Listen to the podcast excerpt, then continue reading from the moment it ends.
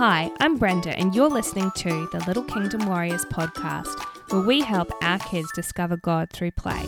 Are you overwhelmed by the weight of your never ending list of things to do, but desperately want to invest in your kids' faith life?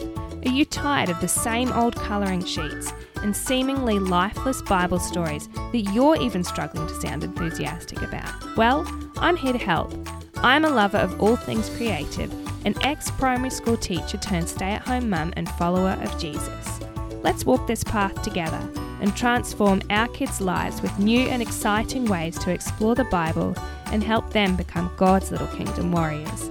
We might not have it all together, but with God, and maybe a strong coffee or two, we've got this.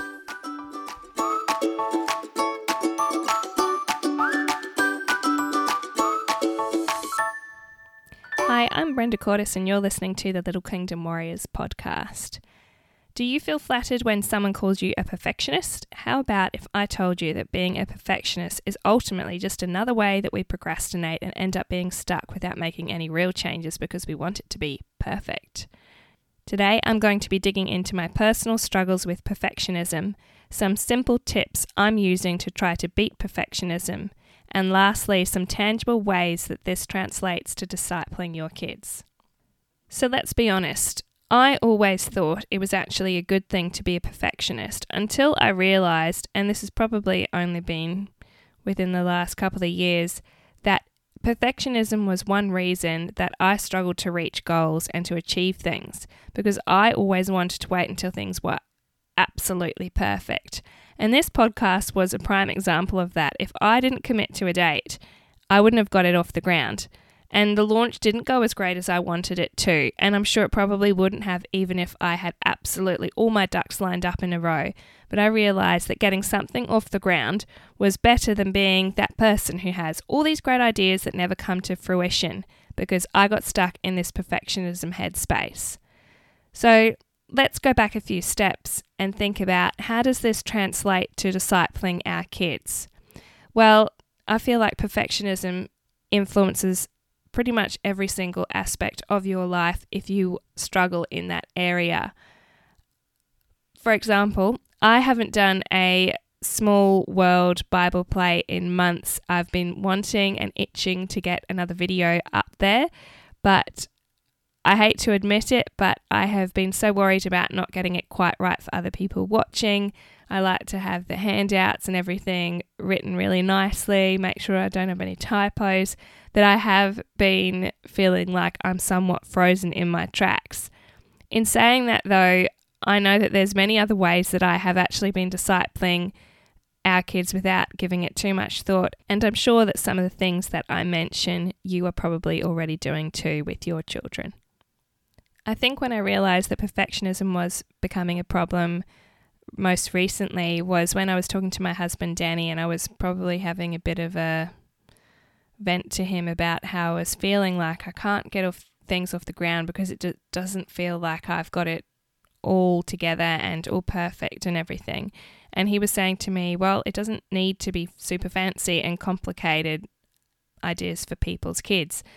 People just need something achievable that they can do at home. And it's so easy for me to get into this headspace of overcomplicating everything. And I'm sure many other perfectionists can relate. You just get so stuck in all of these details that you almost paralyzed with going anywhere because you're so stuck in all of the details. And to me, that that really helped just to dial it right back and just think about what is the actual goal that I'm trying to achieve um, when I'm releasing something to all of you, when I'm doing Bible play with Lily and Hugh, and why am I getting so caught into trying to make it fancy and complicated when it really doesn't need to be? What I realized was that even if it doesn't look glamorous, we can start with small steps to engage our kids, and it really doesn't have to be complicated. So I've come up with three tips to overcoming perfectionism, particularly with regards to discipling your kids.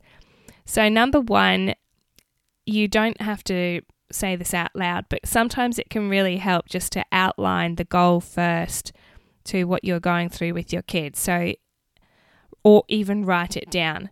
So you're not getting stuck in the details that don't matter. So, to clarify, For example, if I'm wanting to teach Lily about how God made the world, it really doesn't matter if I make all the figurines from scratch or if I just use some dodgy looking Barbie dolls from Kmart. It doesn't really matter if I glue on each little strand of wool for Eve's hair, which is actually what I did when I was doing the um, Garden of Eden, or if I spent ages putting together an elaborate set for Lily to play with, or if I just grab grabbed some twigs and leaves and all of that from the garden and stuck them in some Play Doh. She's really probably not going to care and she's going to have just as much fun, but the goal is still going to be the same. And she's still going to be able to learn that God made the world, even if I'm not using a complicated setup. So let's dial it right back and remember what we're doing in the first place so we're not getting lost in all of the details. Make sure that you're outlining your goal first. Keep reminding yourself of your goal so you're not getting sidetracked all of the time. That's probably one of my number one issues getting sidetracked by all of the details. Pinterest, that's what it does. Sidetracks me. Number two, remember that doing something is better than doing nothing at all. We don't have to overwhelm ourselves by spending all evening putting an elaborate setup together for our kids to make when they wake up in the morning. I know that Lily got just as much out of when we used magnetic tiles to make a Noah's Ark as she did when we made the creation garden from scratch. She's still learning about the Bible and the people in the Bible, and it didn't really matter if I was using ready made magnetic tiles to construct something or if I was making something from scratch. The, the goal is still the same. She's still learning about the Bible and the characters in the Bible. And getting stuck in the details just doesn't get us anywhere. And it really just delays me in taking action and teaching my kids about God. But if I just start somewhere, I am making progress and it doesn't have to be perfect. Really, only God can make things that are perfect, and we have to remind ourselves of, of that. We're always going to fall short and we will always fail somehow, and that's okay. Because in 2 Corinthians 12:9 it says, "But he said to me, my grace is sufficient for you, for my power is made perfect in weakness. Therefore, I will boast all the more gladly about my weaknesses, so that Christ's power may rest on me. We need to realize that we can't get it all right, so we rely on God and we realize that we need Him. And if we were perfect, that wouldn't happen. Number three, my last tip is to start really, really small.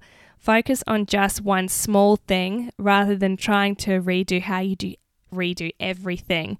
So, for example, if you are trying to um, make a difference in teaching your kids about the Bible, you want to really just focus on a small thing. So, you might just start praying with your kids at night or just asking them to recount one thing that they're grateful for during the day to illustrate this concept really well, something that I keep remembering. I can't remember where I heard it, but it was a story about someone who wasn't able to keep remembering to floss their teeth every evening, and the dentist suggested to her that all she needed to do was just to floss one, t- one tooth every single night. And she was like, Well, what's the point of that?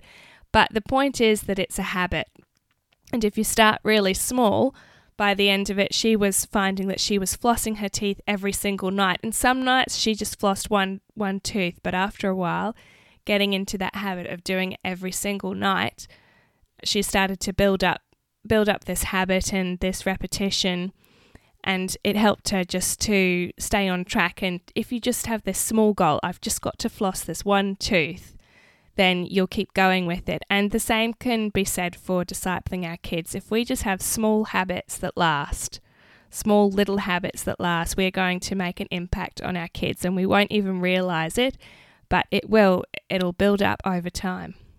So, lastly, let's just recap what we've been going through today. So, when we are trying to overcome perfectionism with regards to discipling our kids, we want to be outlining the goal first, write it down or say it so you don't get stuck in the details that don't matter. Number two, remember that doing something is better than doing nothing at all. Number three, start really, really small. Focus on just one thing that you can change rather than trying to redo everything. All right, thank you so much for tuning in this week, and I would love it if you would come and share with me in the Facebook group if you struggle with perfectionism and what you have personally done to overcome it. Have you noticed this issue affecting your parenting? I'd love to hear from you. Thanks so much for listening, and I'll talk to you next week. Bye. Hey, friends, if this podcast encouraged you or made an impact on you in some way, I would be so grateful if you could take a minute to leave a review to help other people find my show. Don't forget to click subscribe so you are the first to know when a new episode airs. Hop on over and join my free Little Kingdom Warriors Facebook community, which I will link for you in the show notes. Thanks so much for listening and God bless. I'll see you next time.